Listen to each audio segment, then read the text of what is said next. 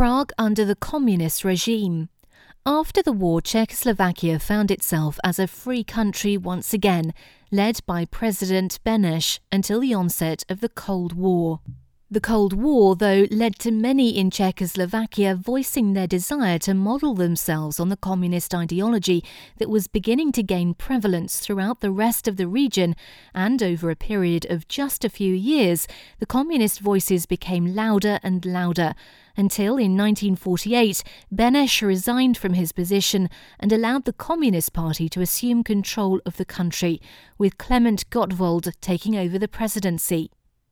When the Communist Party took over, the 3.5 million ethnic Germans living in Czechoslovakia were forcibly removed back to Germany, despite the fact that their ancestors had lived in Czechoslovakia for many generations. In one area where this happened, Sudetenland, the political and social ramifications of this act are still being felt today, with a number of discussions still remaining about the legality of the act as well as the ethics behind it. The Communist Party was in power for 41 years, from 1948 through to 1989, and throughout this period, not much happened in terms of politics in the country. Nearly all private property was taken by the government, and the freedoms that many in Western Europe enjoyed were taken from the ordinary Czech citizens. The country was controlled through a manifesto of fear, and people were afraid to speak out against those who ruled them with this iron fist. The only event that occurred during this long period of rule to inspire hope within the hearts of Czech people occurred in 1968 and is known as the Prague Spring Uprising.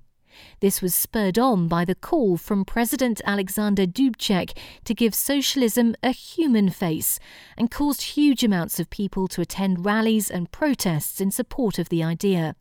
Shortly after this, though, Dubček was requested to visit Moscow, and when he returned, all ideas of this plan were dropped as Russian tanks rolled through the streets of Prague to break up those supporting the policy. This also led to the removal of Dubček from power to be replaced by Gustav Hašek, who would lead the country throughout the 1970s and into the 1980s.